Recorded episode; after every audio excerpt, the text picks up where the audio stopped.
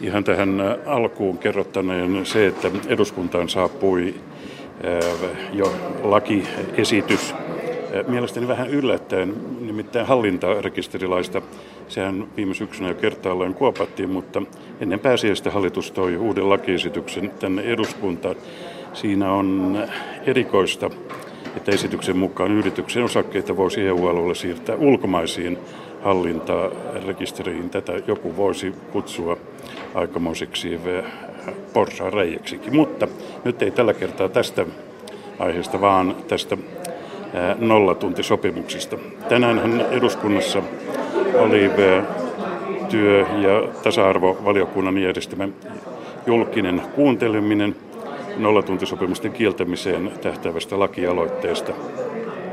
Sen verran pohjaksi vielä, että tilastokeskuksen viime vuonna julkaisemien tietojen mukaan noin 83 000 palkansaajaa nauttii tällaisesta sopimuksesta, joka ei siis turvaa minkäänlaista vähimmäistuloa ja jolla saattaa olla vaikutuksia myös työttömyysturvaan. Osa työskentelee tietysti näissä ihan vapaaehtoisesti, mutta eivät läheskään kaikki. Mutta mitä tehdä, kun laki periaatteessa pitäisi suojella heikommassa asemassa olevaa, mutta kun työaikalaki ei tunne alarajaa työ, työsopimuksessa. Ja keskustelemassa kanssani ovat tänään tätäkin asiaa käsittelevän työelämä- ja tasa-arvovaliokunnan jäsenistä sen puheenjohtaja Tarja Filatov, varapuheenjohtaja Heli Järvinen ja jäsen kansanedustaja Leena Meri. Tervetuloa teille kaikille tähän. Julkinen kuuleminen. Mikä oli kuulemisen anti puheenjohtajana siinä tilaisuudessakin ollut Tarja Filatov? No mun mielestä selvästi se kuuleminen osoitti sen, että kun nämä nollatyös nollatuntisopimukset on vähän tämmöisiä työlainsäädännön lainsuojattomia, eli lainsäädäntö ei tunne niitä, niin niiden kohdalla on monia sellaisia tilanteita, joissa tulkinnat vaihtelee, vaikkapa sen suhteen, että jos työntekijällä on ollut tunteja nolla pitkän aikaa ja hän irtisanoutuu työtehtävästä, niin hän joutuu karenssiin ikään kuin hän olisi irtisanoutunut työstä, vaikka tuota työtä ei hänellä ole ollutkaan. Ja samaten esimerkiksi, kun on kyse loma-ajan palkasta tai tämän tyyppisistä asioista, niin kun työaika vaihtelee, niin ei tiedetä, että miten se lasketaan etukäteen, vaan vasta jälkikäteen. Ja vaikkapa osa-aikatyön tarjoaminen on ongelmallista tai sen lisätyön tarjoaminen. Ja sitten jos työnantaja käyttää näitä väärin, niin silloin pystytään kiertämään irtisanomissuojaa, sairausajan palkkaa, perhevapaita ja muita, vaan yksinkertaisesti sillä, että tunteja tarjotaan nolla. Eli Järvinen Vihreistä. Mä oon valtavan iloinen siitä, että tämä kansalaisaloite on tehty, vaikka nollatuntisopimuksia ei varmaan sen esittämässä muodossa missään, missään tilanteessa voida kieltää, niin on ehdottoman tarpeellista, että tämän joukon eduista ja tulevaisuudesta sosiaaliturvasta käydään vakava keskustelu. Täytyy muistaa, että paitsi että nämä 84 000 nollasopimuslaista meillä on valtava, valtava joukko suurin piirtein vähintään saman verran osatyötä tekeviä. Lisäksi meillä on 170 000 yksinyrittäviä ja on ilman muuta erittäin tärkeää, että tämän joukon sosiaaliturvaa ja, ja oikeuksiin, etuuksiin puututaan ja että niistä käydään vakavaa keskustelua. Meillä on myös hyviä vaihtoehtoja siitä, että miten tässä asiassa voidaan edetä. Tänään... Mennään näihin konkreettisiin kohta, mutta Leena Meri perussuomalaisista, mitä jäi tuosta tilaisuudesta? No se oli erittäin valaseva ja mikä oli mielenkiintoista, voin, voin yhtyä tähän, mitä edelliset puhujat sanoivat, että en ala niitä sinänsä toistamaan, mutta juuri se, että miten eri suuntaisia näkökohdat oli ensinnäkin siitä lakiehdotuksen, mitä se ehdotus itsessään jopa sisälsi siitä tulkinnasta, että EK ja Suomen yrittäjät näki sen esteenä työllistymiselle ja jopa sille, että työsu- nämä työsuhteet saattavat loppua jopa kokonaan tai lähes kokonaan, ja sitten taas työnantajajärjestöt näkivät tämän hyvänä, ja nyt sitten tietysti meillä kuulemiset jatkuu, että tästä tuli erittäin hyvä pohja sille, että mitä, me, mitä meidän kannattaa lähteä selvittämään. Että se oli erittäin mielenkiintoista kyllä, oli hyvinkin monen, monen suuntaan meneviä tulkintoja samastakin sanasta. Mutta ihan konkreettisia nyt, mitä eväitä tämä, äh, kun valiokuntanne joutuu tekemään mietinnön asiasta myöhemmin kuulemisten ja normaalin proseduurin jälkeen, mitä käytännön eväitä tuli? Eli No käytännön eväitä äh, tänään tuli aika vähän, mutta kun olen perehtynyt tähän asiaan jo aikaisemmin, niin, niin on monenlaisia ehdotuksia. Kaupan alalla on käytössä puitesopimus, joka ei sido samalla tavalla työntekijöitä. Se ei velvoita työntekijää ottamaan työtä vastaan, vaan jokaisesta työ pätkästä tehdään erikseen työsopimus. Silloin työntekijä on aina oikeutettu myöskin työttömyysturvaan, soviteltuun päivärahaan ja niin edelleen. Siinäkin on jo selkeä askel eteenpäin. Toisaalta tänään tuli uutinen siitä, että perustulokokeilua viedään eteenpäin. Saatiin vähän jo sum... Palataan siihen, mutta se on yksi hyvä ase, ase myöskin näiden äh, nollatunti- tai nollatyösopimuslaisten tilanteen korjaamiseen.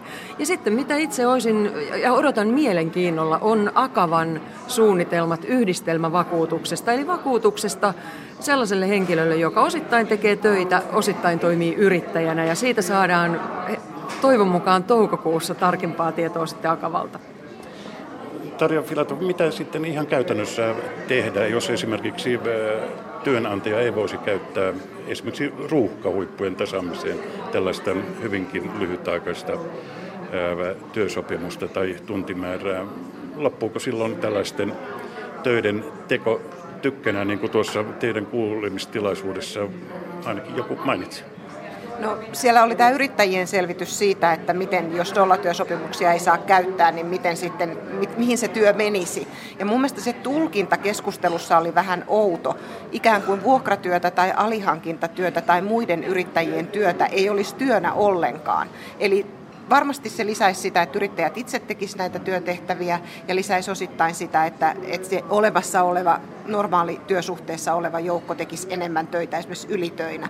Mutta mä uskon siihen, että jos työtä organisoidaan fiksusti ja ennakoidaan näitä ruuhkahuippuja, koska ei ne taivaasta tipu, sade tulee taivaasta tietämättä, mutta yleensä työpaikoilla osataan ennakoida, että milloin se ruuhka on. Ja silloin pystytään työjärjestelyillä miettimään sitä, että miten sitä työaikaa jaetaan joustavasti, mutta ennakoidummin. Et nythän suurin kritiikki kohdistuu siihen, että työnantaja lupaa nollasta johonkin tuntimäärään määrään tunteja, mutta sitten niitä tunteja ei ilmesty tai ne vaihtelee tosi paljon ja sitä työaikaa ei jaeta reilusti eri työntekijöiden kesken.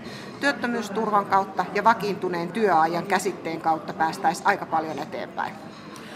Mä, mä ajattelen tätä myöskin yrityselämän kannalta sillä tavalla, että, että tämän tyyppinen nollasopimusten hyödyntäminen niin aiheuttaa, vääristää kilpailu, kilpailutilannetta.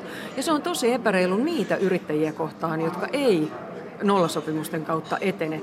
On aika hassua. Niin, tilannehan on se, että jos samaan aikaan tällainen nollasopimukselainen saa sosiaaliturvaa, niin sosiaaliturvalla väärin, vääristetään sitä kilpailukykyä. Juuri näin. Meillä on Suomessa esimerkki työnantajasta, jolla on useita satoja työntekijöitä ja vaikka suurimmalla osalla työntekijöistä työaika on ihan toistaiseksi voimassa olevaa ja ihan koko päivästä, niin siitä huolimatta joka ainoa työntekijä on nollasopimuslainen.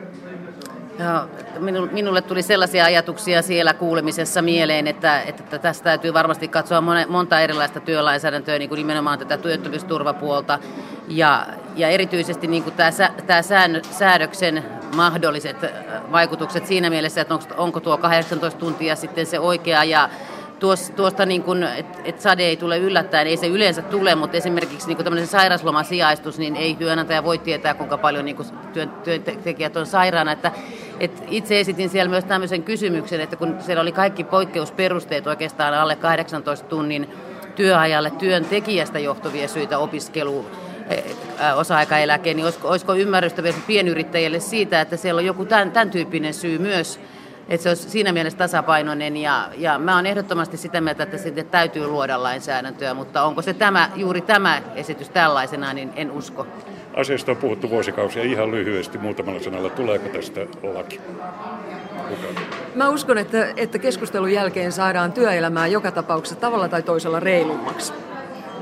Mun mielestä on välttämätöntä, että me löydetään keinot, jolla nollatyösopimuksella ei kierretä niitä meidän olemassa olevia työelämän velvoitteita ja siirretä tavallaan sitä yrittäjän ja työnantajan vastuuta työntekijälle, koska siitä tulee väärä kilpailu. Reilut yrittäjät ikään kuin maksaa enemmän kuin ne, jotka keinottelee nollatyösopimuksella, mutta työelämän työaikajoustavuutta me tarvitaan. Sitä ei kukaan halua poissulkea.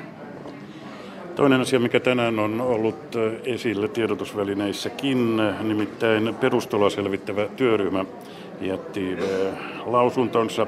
Se esittää osittaista perustuloa, joka korvaisi muun muassa työmarkkinatukea ja peruspäivärahan työttömälle, mutta ansiosidonnaiseen työttömyyskorvaukseen ei puututa. Tämä on Sipilän hallituksen yksi kärkihankkeista. Esitys julkistettiin tänään. Miten arvioitte kokeilua, Leena Meri? No se on nyt tämän työryhmän selvitys ja sitä lähdetään sitten pohtimaan jos mietin niin kuin sitä, että on sitten asumistukea ja muuta tukea lapsilisä ja perheille tarvitaan tukea. Tässähän olisi ideana niin, että ei tarvitsisi niin monesta, monesta paikasta näitä tukia hakea. Ja mä en niin kuin tiedä, korvaako ja eikä tämä korvaa kaikkea niitä. Että tästä tulee varmaan hyvin mielenkiintoista keskustelua, koska siinä keskustelussa tulee juuri näitä ajatuksia siitä, että passivoiko tämä ihmisiä sitten, tuleeko meille niitä niin sanottuja vapaa-taiteilijoita, ja sitten taas toisaalta ihmiset, jotka eivät esimerkiksi työllisty, niin turhaan he elävät toimeentulotuella, että olisi tämmöinen perustulo, koska jos, jos ihminen on jo niin esimerkiksi sairautensa vuoksi työkyvytön, mutta ei ole päässyt esimerkiksi vielä eläkkeelle, niin tämä olisi hänelle yksi reitti, että se on aika kohtuutonta ihmistä juoksuttaa sitä hakemassa toimeentulotukea, että tämä, tämä ei tule olemaan ollenkaan helppo kysymys. Eli Järvi. Esitys on sen verran tuore, että tässä ollaan osittain julkisuudesta saatujen tietojen varassa, mutta suurin ongelma tässä pohjaesityksessä, ainakin sen tulkinnoissa, on se, että mä oon ymmärtänyt, että se ei koskisi lainkaan esimerkiksi opiskelijoita tai, tai kotona lapsiaan hoitavia ihmisiä. Eli, eli se pohjaesitys perustulosta, joka meillä vihreillä on ollut, niin on tietysti se, että se kaikki ihmiset olisi sen edessä yhdenvertaisia ja että se perustulokokeilu toivon mukaan myöskin koskisi sitten kaikkia. kaikkia. Riittääkö rahat? No tässä kokeilussahan on tietysti määräraha, jonka puitteissa edetään, mutta toivoisin, että tähän kokeilujoukkoon otettaisiin porukkaa todellakin kaikista ryhmistä, eikä jo lähtökohtaisesti jätettäisi esimerkiksi opiskelijoita ulkopuolelle. Tarja Filatov. No perustulostahan on puhuttu semmoisena, että se olisi ikään kuin kaikille siitä syystä ja perusteista riippumatta samankaltainen. Ja kun näitä laskelmia on tehty, niin niiden, jotka käy sitten töissä, veroaste nousisi niin kestämättömäksi, että tällainen malli tuskin kaiken kaikkiaan on mahdollinen. Mutta se on selvää, että meidän sosiaaliturvajärjestelmä tarvitsee yksinkertaistamista, uudistamista ja sitä normien purkua, mitä hallitus on perään kuuluttanut, koska kyllä meillä vähän liikaa välillä vahditaan sitä, mitä vaikkapa työtön tekee joka sitten johtaa siihen, että ihmiset ei uskalla tehdä mitään, koska ne pelkää, että niiden päivärahat palaa. Ja aktiivisuuteen pitää aina kannustaa. Minusta oli oikein ilahduttava kuunnella Filatovin kannanottoa, kun välillä noiden demareiden kanssa tuolla joutuu debattia käymään, niin oli hyvin, hyvin samansuuntaisia ajatuksia kuin Filatovilla juuri tämä normien purku ja sosiaaliturvajärjestelmän uudistus ja se, että se mahdollisesti voi tulla kalliiksi. Että tota, hienoa, että olimme tästä samaa mieltä. Toinen, tai tässä tapauksessa pitää sanoa äh, kolmas äh, tämän viikon asia, on se, että tähän kilpailukykysopimukseen äh, Siihen liittyy tällä viikolla hyvin laajasti alkavat työehtosopimusneuvottelut työmarkkinaosapuolten kesken. Eteen tulee kilpailukykysopimuksen mukaisesti esitys työajan pidentämisestä. Sehän, kuten tiedetään, esityksen mukaan vuosittainen työaika pitenisi koko aikatyössä keskimäärin 24 tunnilla vuodessa ansiotasoa muuttamatta ensi vuoden alusta. Mikä merkitys noin periaatteessa ja käytännössä teidän mielestänne tällä suomeksi sanottuna palkanalennuksella on? Tarjo Filat. Mä luulen, että sellaisilla toimialoilla, joissa työlle on kysyntää ja jossa on asiakkaita ja tavara käy kaupaksi, niin siellä se hyödyttää kilpailukykyä. Mutta sitten meillä on paljon sellaisia toimialoja, joissa kerta kaikkiaan sitä kysyntää ei ole. Ja jos siellä pidennetään työaikaa, niin siellä yksinkertaisesti tuottavuus laskee. Ja se ei kai kenenkään tavoite ole. Jos nyt palataan vaikka näihin nollatuntisopimuslaisiin, niin mä kysyn, että miten heidän työaikaansa pidennetään. Että onko jokaisen, jolla on nollatyötuntia, nyt sitten tehtävä se 12 minuuttia vai mitä se laskennallinen osuus oli jatkossa ilmaiseksi töitä työnantajallensa. Tämä vaan kuvaa sitä, että meillä on erilaisia työpaikkoja ja erilaisia tarpeita. Jossakin se auttaa, jossakin se pistää ihmiset pyörittelemään peukaloita työpaikalla ilman töitä eikä hyödytä ketään.